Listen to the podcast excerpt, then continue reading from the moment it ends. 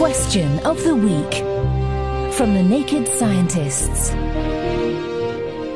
Hello, and welcome to Question of the Week. And this week, we've been looking for an answer to this electrifying question from Rakesh.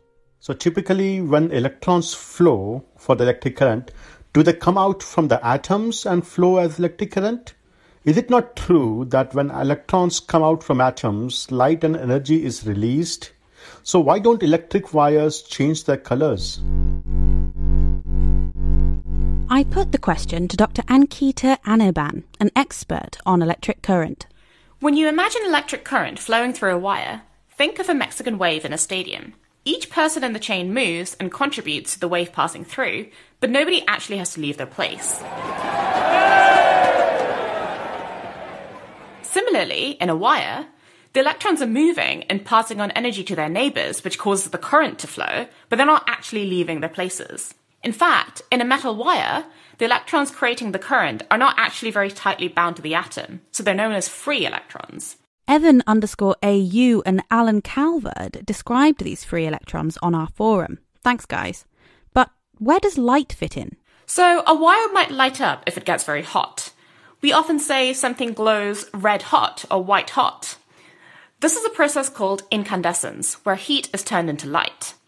Old filament light bulbs use this to turn electricity into light.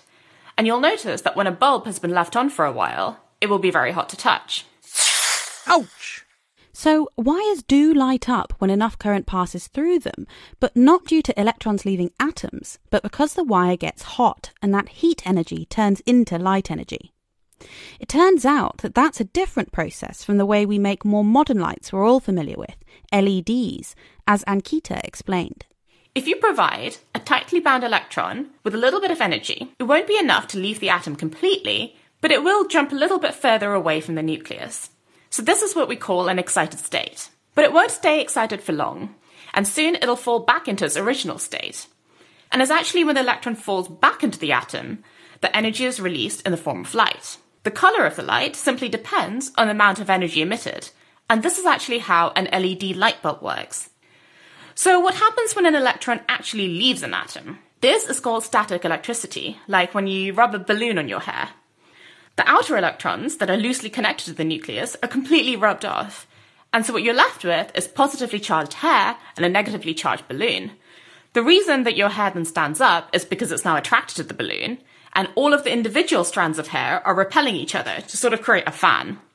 Eventually, your hair will absorb electrons from the air and become neutral again. Thanks for clearing that one up, Ankita. Next week, we'll be thinking about the International Space Station to answer this question from Fady. Has life changed for astronauts on the ISS due to coronavirus? And are astronauts still allowed to be sent to and from the ISS?